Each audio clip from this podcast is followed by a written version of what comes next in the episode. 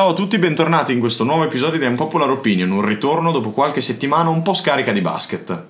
Io sono Tub, Shoot. Macca. oggi ci siamo tutti, iniziamo parlando di quella che è senz'altro la notizia più discussa a livello social e proprio a livello anche mondiale, che è il superamento del, del record di triple da parte di Curry, che ha raggiunto e superato l'altra sera al Madison il record di Ray Allen. 2977. Esatto, è arrivato a Totale. 77, doveva 77. superare il 73. Adesso mi collego subito, visto che eh, a dire bravo Steph, applausi, chapeau, siamo capaci tutti. Eh, io invece volevo dire che sono d'accordo con quello che ha detto Steve Kerr, ovvero bravo, hai superato il record, adesso si torna a giocare. Perché per, eh, due, per quattro partite, quelle che gli sono servite poi per fare quelle 16 triple che tutti dice- che i, i media dicevano che avrebbe fatto in una partita, cosa che Mm. impossibile.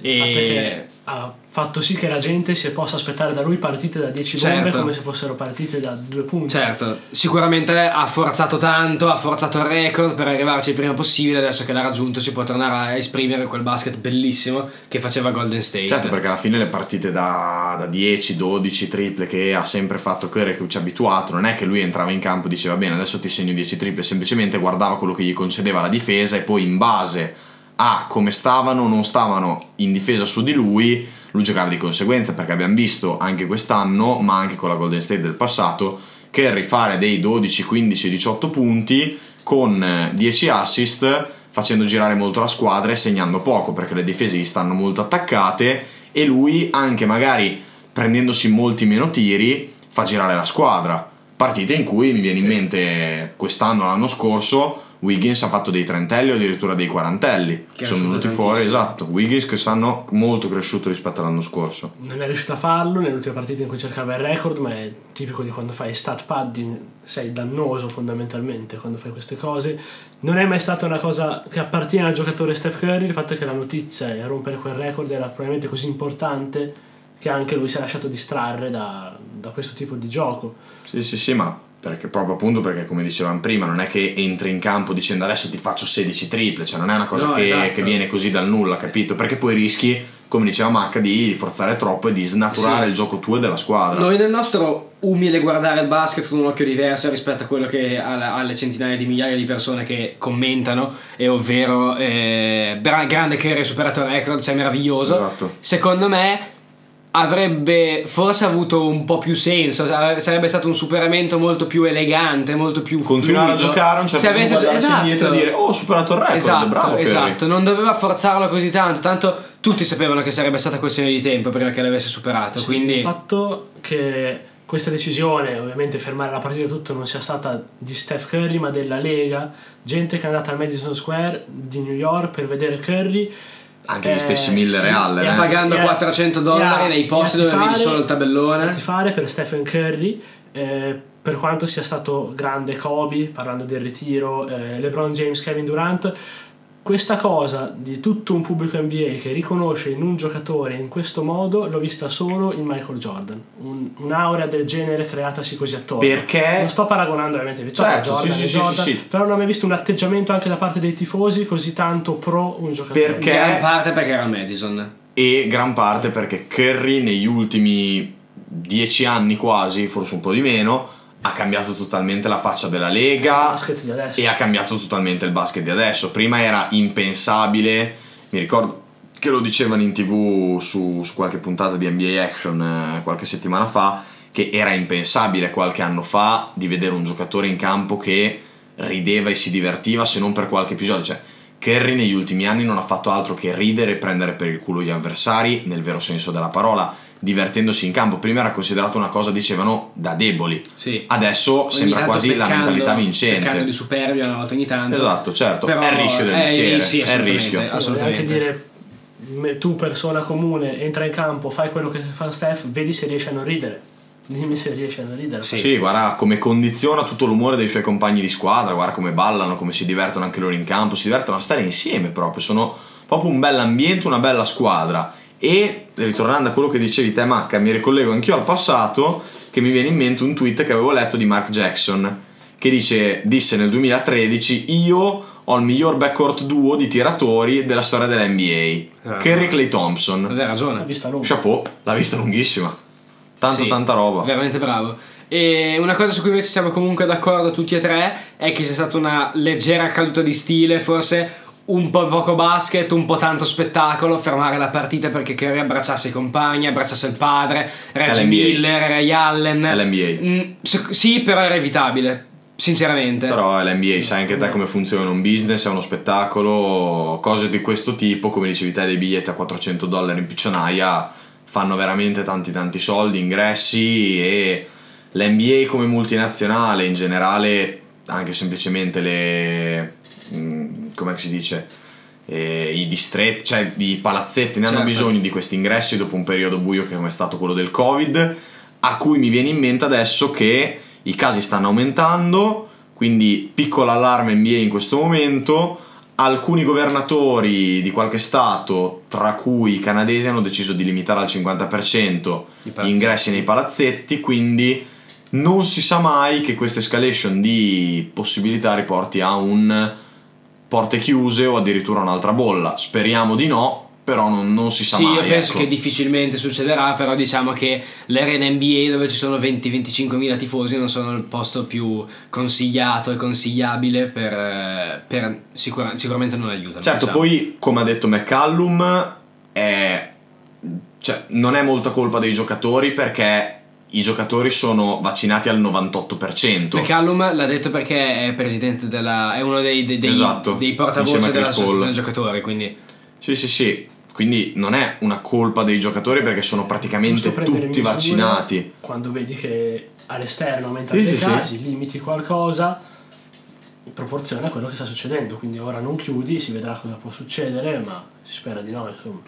Speriamo di non tornare semplicemente anche solo a livello cestistico nella situazione del dico l'anno scorso, ma due anni fa, dai. Chi non torna a giocare a prescindere dal Covid invece è il nostro amico Zion Williamson. Esatto. La vediamo molto lontana. Non. Zion Williamson non meglio. torna a giocare a prescindere dal Covid, non torna a giocare perché gli piacciono molto le alette di pollo di New Orleans, Così sembra. così sembra. Anche se poi in realtà così non sembra perché i media hanno- l'hanno, l'hanno ingrassato e hanno smentito l'ingrassamento nel giro di 24 ore, quindi Sì, però non è tanto quello, cioè abbiamo visto anche foto di Arden quando era Houston l'anno scorso prima di essere scambiato, C'erano poi è stato giacche- scambiato, c'erano le giacche esatto. sopra, non Poi sta- è stato scambiato ai Nets e magicamente non aveva più la ciccia, cioè sono cose che la fotografia è un po' una una maschera della realtà, quindi non, non mi ci fiderei troppo, mi fido molto di più di quello che dicono voci sicure come eh, Wojnarowski e Sharnia che hanno detto che la settimana scorsa Zion si è addormentato durante la sessione video e che ultimamente non, non sta facendo quello che gli viene chiesto per una sua salute fisica e per un suo rientro Che prossimo. comunque fanno pensare a un pessimo atteggiamento, quindi non sarebbe neanche assurdo il fatto che sia ingrassato, perché Esatto. un atteggiamento poi ne viene anche un altro. Ovviamente basandosi sulle foto non possiamo dire nulla. È un dato di fatto Quello però che la sembra- ricaduta dell'infortunio che tarderà ancora a rientrare in campo Sì, di Williams, questo è quella lì è confermata. e si può supporre da quello che dicono i media che non abbia neanche un atteggiamento troppo propositivo lui. Esatto. Però Io da, questo, questo. da, queste, da queste voci mi sento di dire che Williamson purtroppo non, eh, non è al momento un, eh, un top player come ci si aspettava quando è arrivato da Duke. Cioè, io mi ricordo quando è arrivato da Duke, dicevamo prima che aveva dei numeri pazzeschi, ma fisicamente era disumano, era veramente disumano. Deve essere perché faceva fisicamente qualcosa disumano, però In negativo, senso, in negativo. esatto. Si sta trasformando nel, nel figlio di Barclay.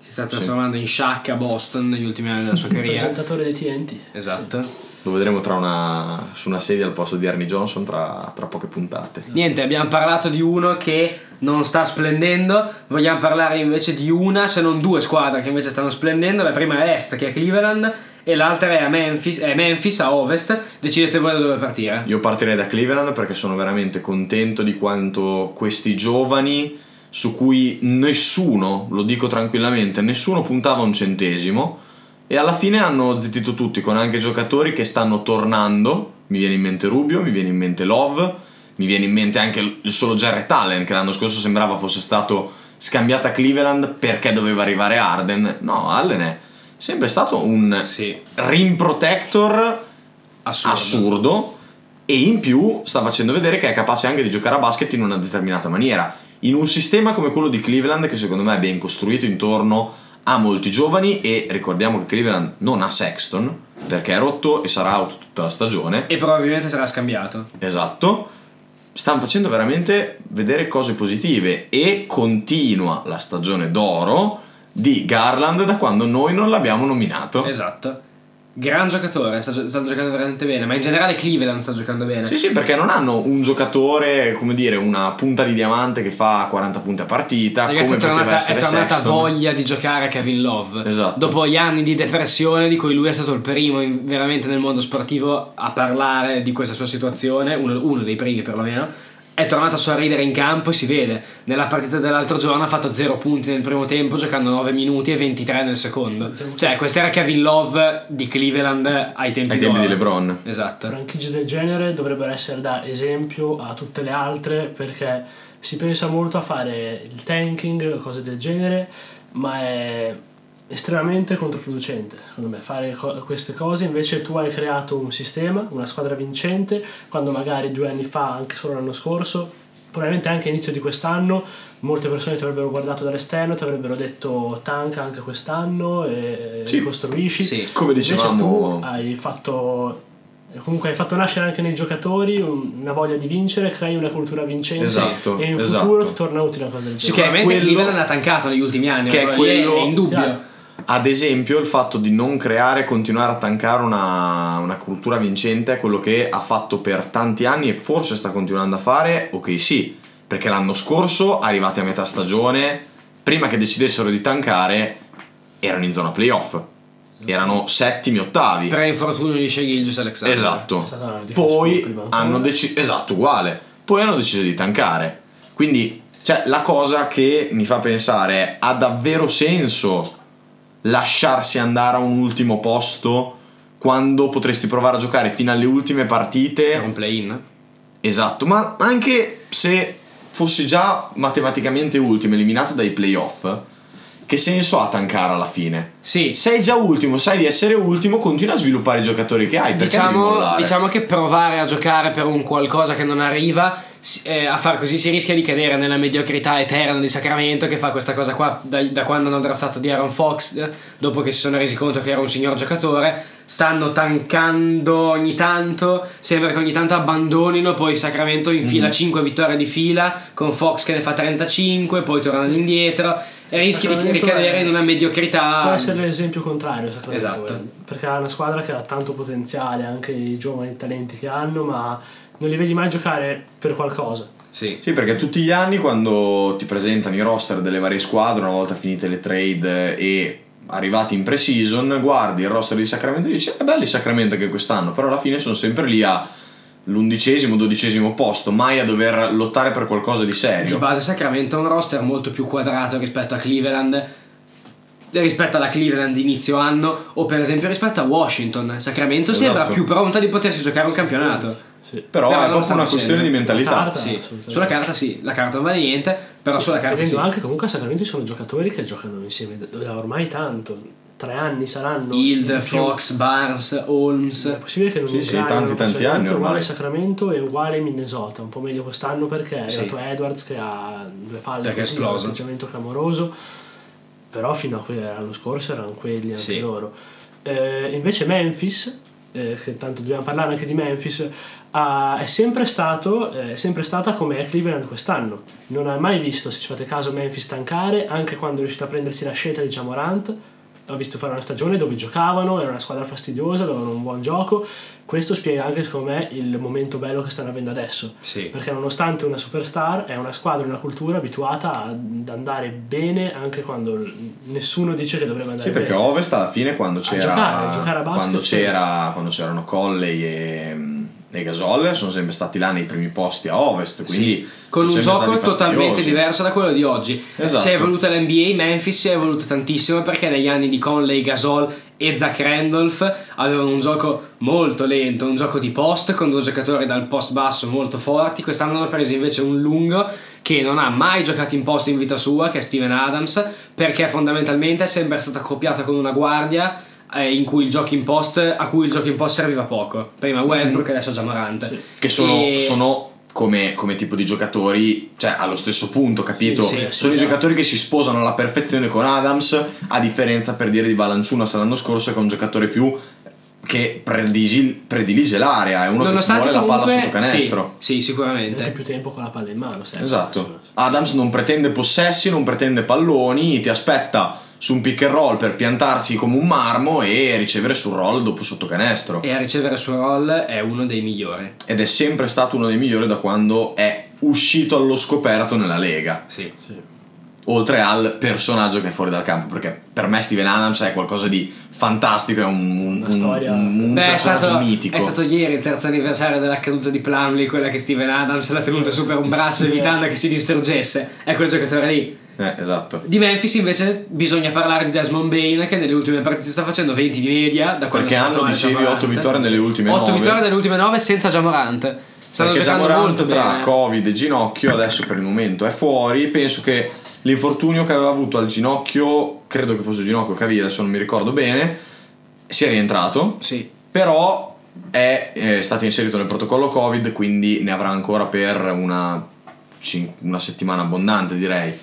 Perciò, però, comunque Memphis, che cosa che è successa anche l'anno scorso, perché Morant si era fatto male praticamente subito all'inizio della stagione e Memphis non ha mai dato l'impressione di essere crollata o di cadere a tracollo come ci si aspetta di una squadra giovane senza la propria superstar. Anche solo dopo il periodo che ha detto prima Macca, quando c'erano Zibo, Conley e Gasol, quando non c'è stata più quella squadra, hanno sempre dato l'impressione di essere un- una squadra a cui desse fastidio perdere. Non volevano Sì. essere agli ultimi posti, volevano stare lì e ce l'hanno fatta. Non sono mai tornate ai playoff. Assolutamente, assolutamente. Però sono stati lì, la cultura è quella, e giocatori come Desmond Bain vengono fuori per queste ragioni qua. Parlavamo di Sacramento prima, Sacramento ha Bagley, grande potenziale.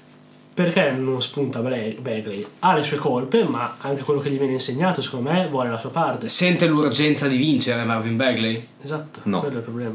Secondo me no. La sente Desmond Bain? Sì, Sicuramente. sicuramente. Sicuramente. Sono quei giocatori, come mi piace definire a Sud, cagnacci, che sono proprio anche. sono nati così. Cioè, per quanto ne sappiamo, Desmond Bain al momento potrebbe essere un, un Jimmy Butler. Che ha aspettato il suo momento, Rose si è fatto male, Butler viene fuori, fa venire fuori il cagnaccio che lui ha non volontà di perdere, prende in mano una squadra e diventa una superstar. Desmond Bain, per quanto, possibile. Desmond Bain, per quanto ne sappiamo, potrebbe essere un Jimmy È Butler, capito? È un attimo. Nel frattempo, invece, Desmond Bain è diventato un ottimo giocatore. La superstar di Memphis è finalmente diventato Jared Jackson Jr., che sta giocando una grandissima stagione. Finalmente, dico finalmente perché. Giocatore, eh, esatto. Perché è tre anni che, di- che il mondo dice che aspettate che Jared Jackson Jr. esploda. È arrivato il momento. Sì, perché si è trovato nella situazione di o esplodere o esplodere, non aveva una, una via di mezzo. Doveva giocare bene, ha iniziato a giocare bene. Non è poi Sono facile farlo contento- nel momento giusto. Esatto, sono contento per lui, bravo che ci è riuscito. Chi è esploso, chi ha iniziato a far vedere chi è, chi ha dimostrato di non essere solo parole, è Kate Cunningham. Da Detroit davvero buone notizie. Che può portare anche. eh, mi viene quasi da paragonarlo a Edwards per Minnesota. Detroit, sempre stessa situazione, arriva a questo con un atteggiamento che non si vede in un giocatore di Detroit da tempo. Potrebbe magari cambiare la faccia del- della franchigia.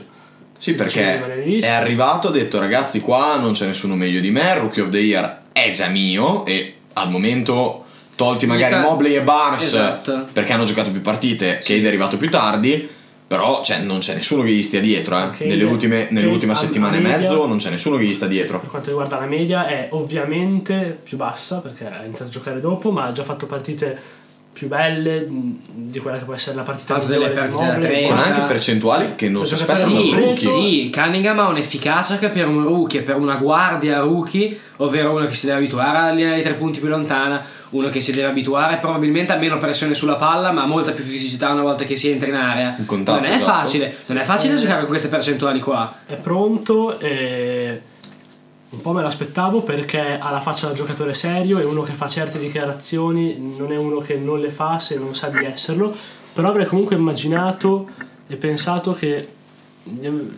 avrebbe richiesto più tempo, di più. più tempo per arrivare.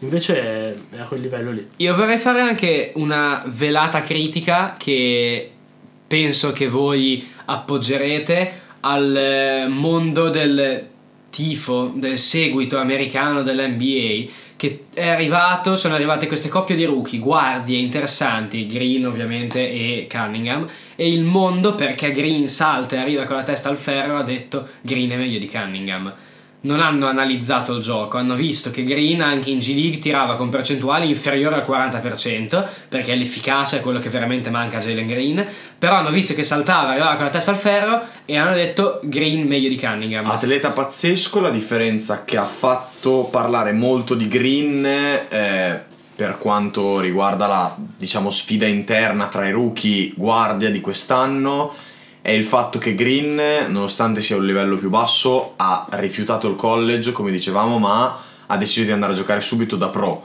Questa è una cosa che nell'immediato, a livello di contatti, a livello di fisicità, a livello di anche come stare in campo, può aver avvantaggiato Jalen Green. Non l'ha avvantaggiato il fatto che sta giocando con un'altra guardia con cui il proprio gioco non si sposa e probabilmente Non non, si si sposerà mai. mai e quindi Houston dovrà decidere cosa fare con Porter Jr. e Jalen Green. Però diciamo che Cunningham ha anche una dose di skill e talento che ha un bagaglio proprio tecnico che è molto più ampio di quello di e, e Jalen una dose Green. di ordine in campo. È vero. Jalen Green non si sa muovere, salta, corre, Sì, sì, sì, è vero. però fa quello. Le dichiarazioni, A oggi eh. sì, le dichiarazioni per quanto riguarda il fatto che Jalen Green fosse più forte di Cunningham sono state il classico caso di hype. Sono arrivate due guardie messe in competizioni perché entrambi hanno fatto dichiarazioni abbastanza forti. E inizia la stagione, uno gioca, parte anche benino perché non aveva iniziato male Jalen Green, l'altro non gioca. Chiaro che vedi un sacco di commenti a favore di Jalen Green in questa cosa.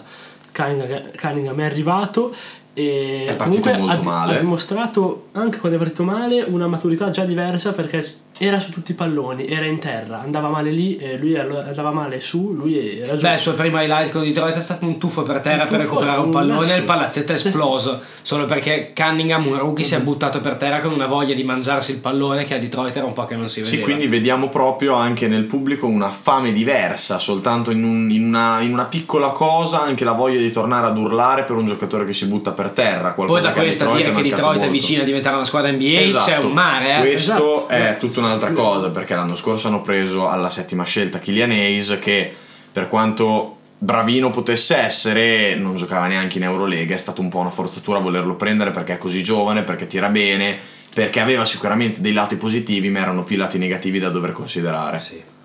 Quindi, cioè, non voglio dire che non sarà mai un giocatore di calibro NBA, ma avrebbe avuto bisogno di ancora un paio d'anni, magari in Europa, prima di poter approdare in NBA. Adesso era troppo presto. Ma, detto ciò, l'unica cosa che volevo dire in chiusura di puntata era che abbiamo iniziato l'anno con due domande e siamo arrivati adesso forse con la risposta a queste due domande. Ben Simmons giocherà? Pare che si siano sbloccati vari scenari per una trade, l'abbiamo già sentito dire tante volte, però si sta concretamente parlando di varie destinazioni per Simmons che non vuole giocare a Philadelphia, l'abbiamo capito tutti.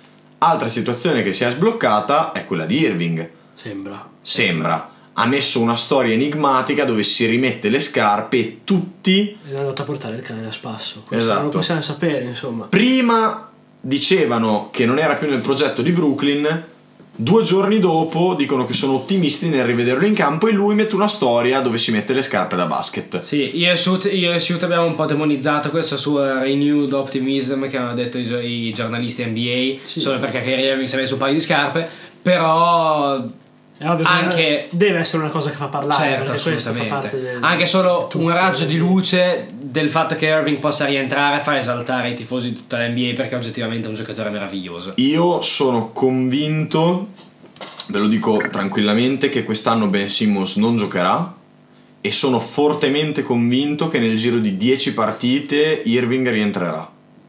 Quindi io la lancio, take. Io la lancio così, chiedo a voi cosa ne pensate sia per Simmons e per Irving Diteci qualcosa e vedremo tra 10 partite segnatevelo perché io lo voglio dire che Irving è tornato e io l'avevo detto 10. e che Simmons non tornerà. Adesso vedere, tanto sappiamo già come andrà a finire che Simmons torna e Irving non torna Esatto. perché l'ho detto io, però vabbè. Vi lasciamo con queste domande, vi salutiamo. Per oggi abbiamo chiuso, un saluto da Tube. Shoot. Macca. Ciao a tutti!